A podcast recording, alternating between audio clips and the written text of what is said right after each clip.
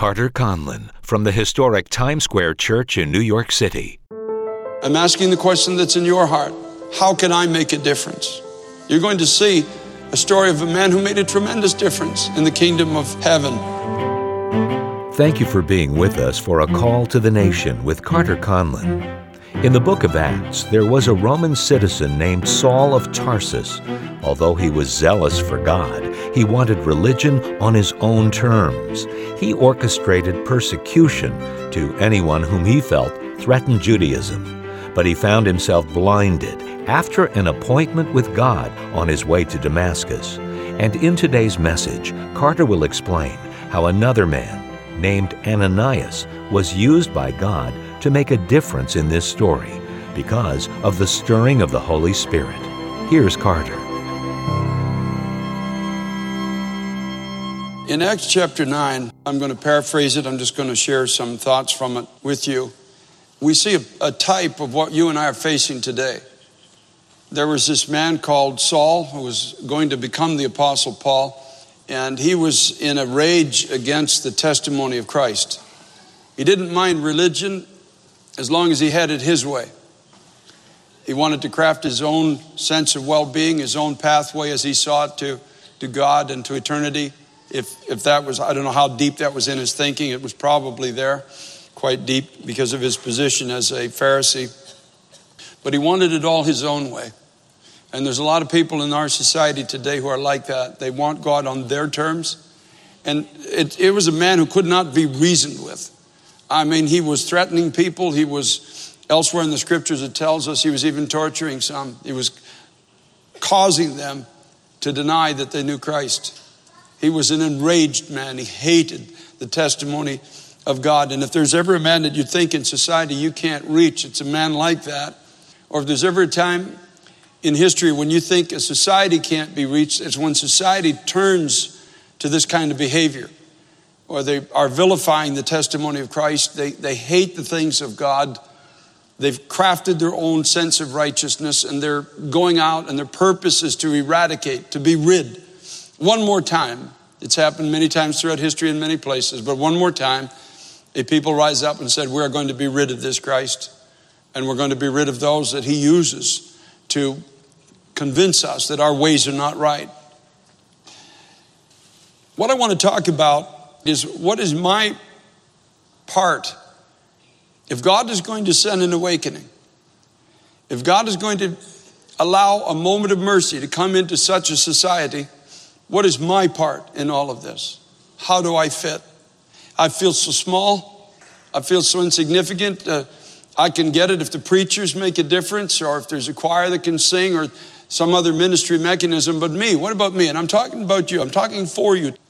I'm asking the question that's in your heart How can I make a difference? You're going to see a story of a man who made a tremendous difference in the kingdom of heaven. There's this man called Ananias. The scripture, he's, he's like a, he's like a, a player that only appears, he just kind of goes across the stage of the Christmas production. That's all you ever see of him. He just runs across, he's part of the crowd, maybe comes across, sings a quick Christmas carol, and he's gone. You never see him again. That's Ananias in the pages of Scripture. But what a profound difference one obedient man makes. All the Scripture tells us about him is that God was able to speak to him. The Scripture says that the Lord came to him in a vision. And that really means that he came to him with a, it, it was very clear. He made it very clear to him what he wanted him to do. Ananias had to be a man of prayer. And he's praying, most likely, Lord, use my life as you do. Use my life for your glory. Make a difference through my life.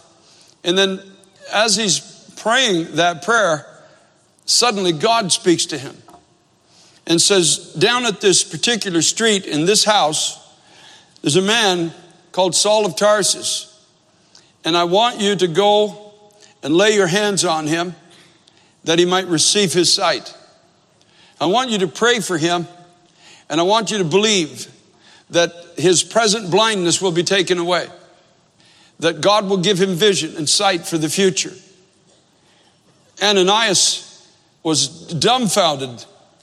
Lord, I've heard how many reports about this man and all the harm he's done and how he hates the people of God. And he has authority from the chief priests to bind all that call on your name. It's like as if you're here in the sanctuary one day, and let's even change that. You go to work, and there's somebody in your workplace that's really had a violent temper, and it's a person you'd rather avoid, or just that kind of obnoxious person, and you'd just rather not approach them, and suddenly you're in prayer, oh Lord, use my life for your glory. Tuesday night, and suddenly the Lord says, Go lay hands on brother so and so, sister so and so.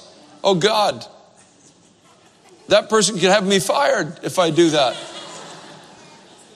See, that's bringing it into the modern situation we face. But what Ananias couldn't have known is that there was already a divine intervention happening in this person's life. That's called an awakening. An awakening is when God comes himself to individual people. He comes. He begins to touch them. Saul of Tarsus had a, a moment where the script says a bright light shone around him and he began to hear the, the voice of the real God, not the God he was serving, but the real God began to speak to him and asked him why he was standing against all the testimony that he'd set around him to lead him to a place of life. Why are you persecuting me, Saul? Why are you standing against or fighting against the people I've, I've set around you to point you to eternal life? That's what happened to him on the Damascus Road. And you know, there are people that you work with, there are people in your neighborhood, your community. They know you're there, they know you're a Christian, and there, there comes a moment, maybe in their despair, that suddenly God starts speaking to them. It happens all the time. The problem is, most often we're not even aware of it and we're not aware of it because we don't pray like we should many times. We don't go into the prayer closet and our, our, prayer is not, God, use my life for your glory. It's, it's Lord, come bless me, come deliver me, help me. It, it's very self-centered. And when it's self-centered, God can't speak about others. But this man had had a divine intervention. God was already speaking in his life. And I feel in my heart, we are approaching, if not, not already in, a moment like that in our society when, when God is speaking to people. People are discouraged, they're despairing, they're enraged, they're tired, they're, they're, they're sin sick. And God is starting to speak. And for the first time, they're starting to hear his voice. And the very first thing that comes out of his heart is, What do you want me to do? And the Lord tells him, Go into the city and you'll be told what to do. And takes away his eyesight. And, and when people are experiencing an awakening, they become aware of how blind they have been. God makes Saul physically blind for three days. The scripture says he didn't eat or drink, but he started to pray. And when people are being awakened to the reality of eternal life, the reality that there is a hell as well as a heaven, the reality that there's only one way to eternal life, and that's through Jesus Christ, the Son of God. When they're being awakened, what happens to people is they become aware of how blind they have been. That their whole course in life has been wrong. Their thinking has been dark. And it's God's mercy that makes them aware of it. And that's part of it. And suddenly, God comes to this ordinary person like you and me who's praying and says, I want you to get up and go and lay your hands on this man. But oh God, I was thinking as I was meditating on this while we were doing the announcements of several years ago, after a Tuesday night service, we had a guest speaker here, and I took him to a restaurant not too far from here. And in that restaurant, at the a table right at the window was about four or five men, and there was one lady. Uh, I've never heard vile conversation like this in public ever. I've heard a lot of stuff over the years, but never like this. These people were, these people were inappropriate in an inappropriate place. And they were in a restaurant and what they were talking about that they were going to do after they left. You can only imagine. And the owner of the restaurant came over because he knew I was a pastor and he, he, he, apologized and he said, Pastor, I'm so sorry that you have to be in vicinity of hearing this. He said, I'll clean, I'll clear a table for you in the back and move you. And I said, just wait a minute. Because I, I was stirred. There was a stirring starting to happen. I know that now. I know that stirring of the Holy Spirit. And the Lord just told me, go up and talk to them. So Pastor Claude to this day says, if I hadn't seen this, I never would believe it. I got up and walked over to their table and I said, I'd like to introduce myself. I'm a pastor of a church just around the corner called Times Square Church. And uh, I don't know exact words. I said something like, You look like you could use some time in church. So I thought maybe that I'd like to invite you to come out. And I told him we had services Sunday at 10, 3, and 6, and a, and a service on Tuesday night. And uh, the guy with the biggest mouth on the end of the table, the really vile guy. And let me tell you guys, these guys were not slouches. If, if they turned on me, I was in big trouble. I knew I had Pastor Claude with me. He's a good fighter. I thought maybe. But it was still a five on three with the owner of the restaurant. We'd still probably come out on the losing end of this one. And the guy with the real big mouth, he said, Oh, this, the guy sitting in front of you, he's a real big sinner. Real big sinner. He said, He really needs prayer. So I put my hands on his shoulders. I said, Okay, let's pray for him right now. And I began to pray, God, show him your love for him. Show him that you died on a cross so that he could be saved. Show him that he doesn't have to live the way he's living, that he can have life and he can have it abundantly. And Pastor Claude and another man who were there said, when you started praying, the whole restaurant dropped their utensils and everybody bowed their head.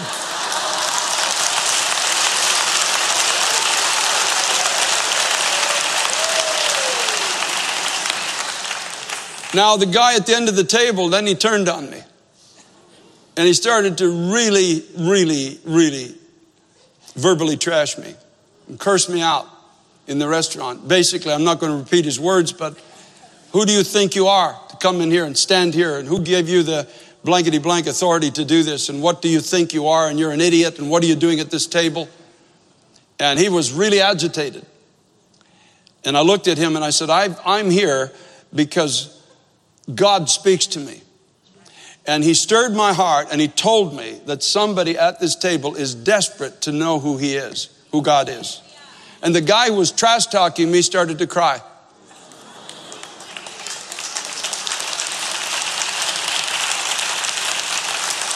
And he said, It's me. It's me. And he was crying. I'm talking, he was crying. It was a snotty nose cry.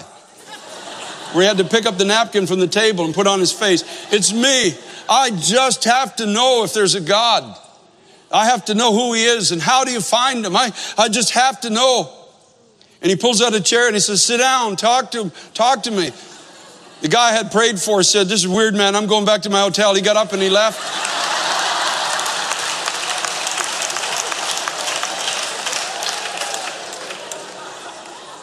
And I sat there for the next 20 minutes or so and, and, laid out the plan of salvation.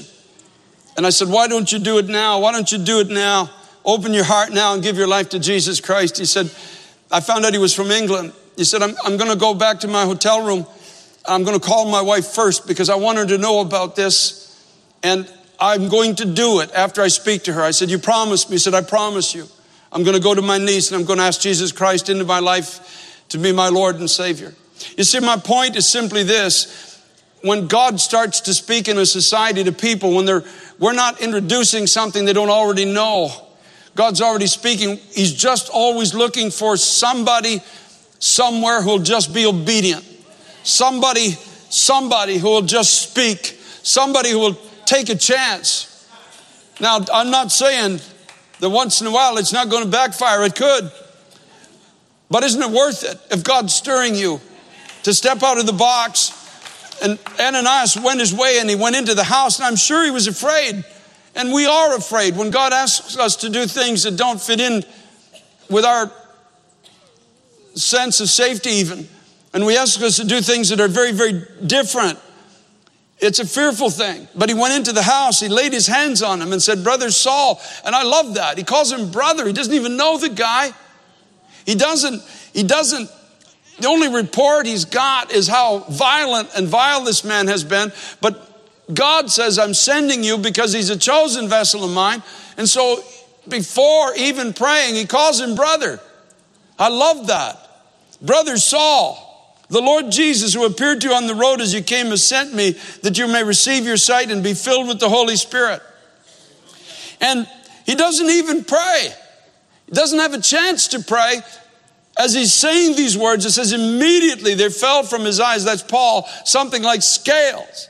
And he received his sight at once and arose and was baptized. In other words, he, he, he died to his old way of living and turned with all his heart to Christ. And from this simple act of faith, we have today the greatest apostle that has ever lived, the Apostle Paul.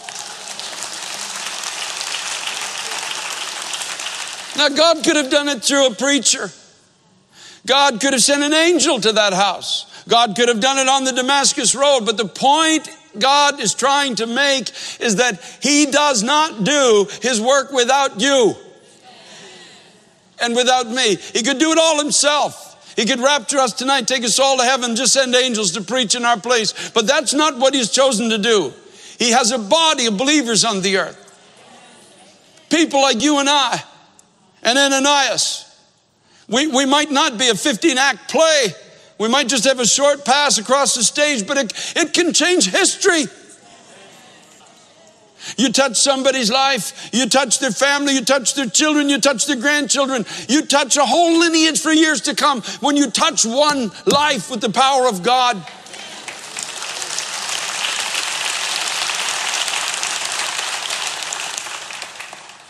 I want us to pray for courage.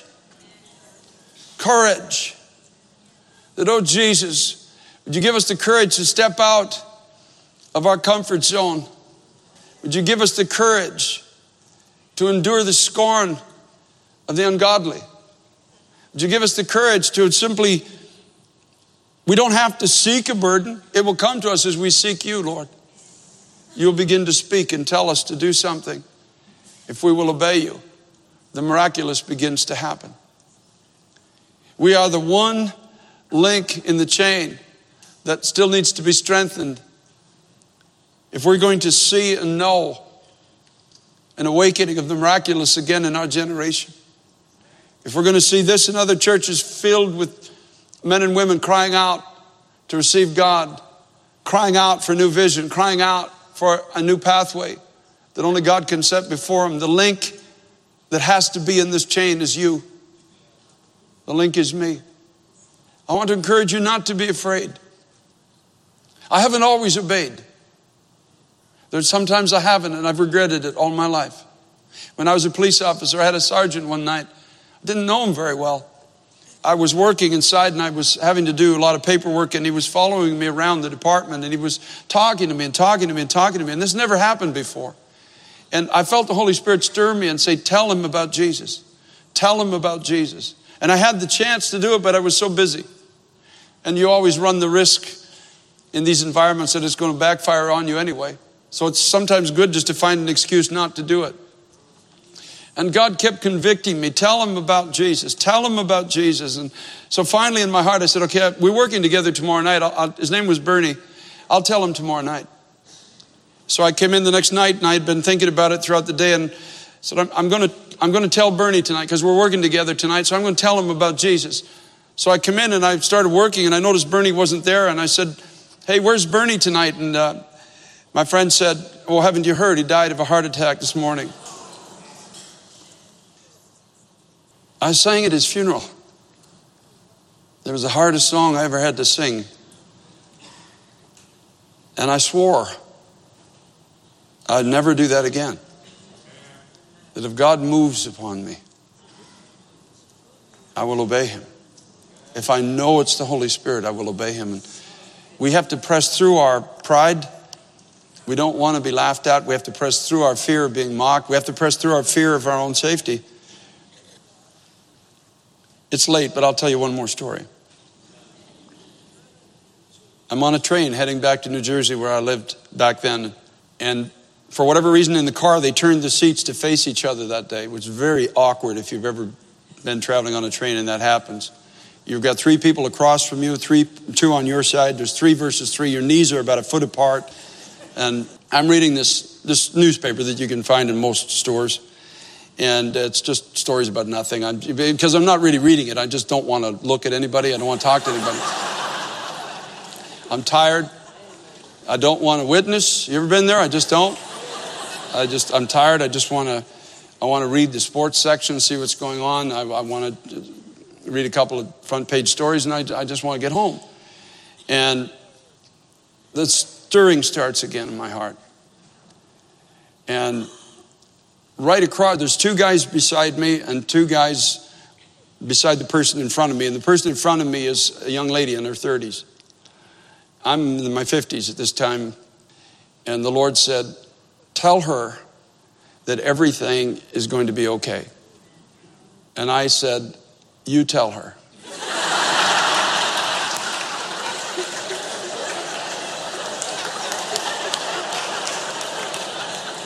you are God, I am not. I am 50, she's 30 something. There's two guys here and there's two guys beside me. I know what they're going to think. Ma'am, I just wanted you to know everything is going to be okay. And it's going to be so incredibly awkward after that moment. I am not doing this. So I kept trying to read my paper. And the one thing about God is that if you do love Him, He doesn't forget. And He doesn't go away. And He kept telling me, Tell her everything is going to be okay. I can just imagine in my heart the sneers that are going to be on these guys across from her. And you know, I just, you, you know, this is New York. You understand what I'm talking about. So finally, I put down my paper after fighting with God for I don't know how many train stops. And I said, Young lady, excuse me, I said, I'm a pastor in New York City.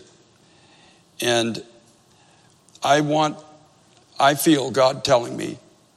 And as I started speaking, two guys, I could see the,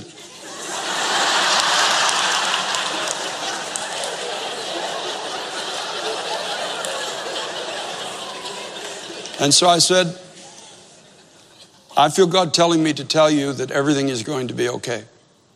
And she bursts out crying. I mean, tears shot from her eyes. She bursts out crying. She says, Oh, thank you, Jesus. Oh, thank you, Jesus. She said, I am a young mother. I've got two, I forget how many, I've got two children at home and my husband. I've been diagnosed with cancer. I'm going in for surgery tomorrow. And I've been sitting here saying, God, you've got to tell me if everything is going to be okay.